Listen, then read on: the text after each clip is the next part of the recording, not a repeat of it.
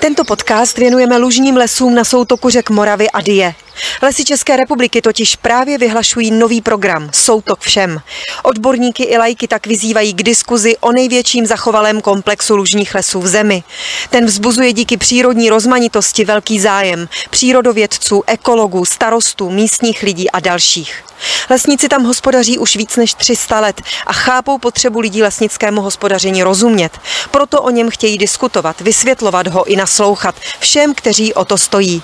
Patří mezi ně i Patrik Mlinář, náměstek ministra zemědělství pro lesnictví. Problém sporu ohledně tématu soutoku či Moravské Amazony je vůbec cenost celého území. Bavíme se o největším komplexu lužních lesů v České republice, kde předmětem zájmu nejsou jen lesy samotné, ale i cení živočichové a rostliny, které zde žijí.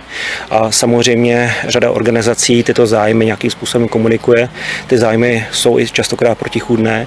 A jestliže se bavíme o důležitosti komunikace, o lesnických tématech, tak je tady v prvé řadě důležitá konstruktivní věcná diskuze.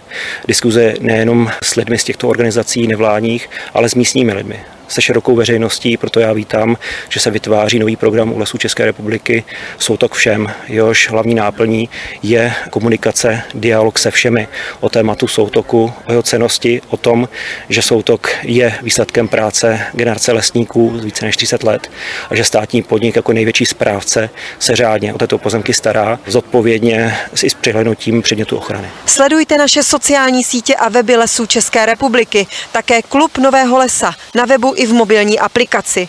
O soutoku budeme mluvit, chystáme kulaté stoly a diskuzní portály. Přeju vám krásný podzim. Zdraví Eva Jouklová.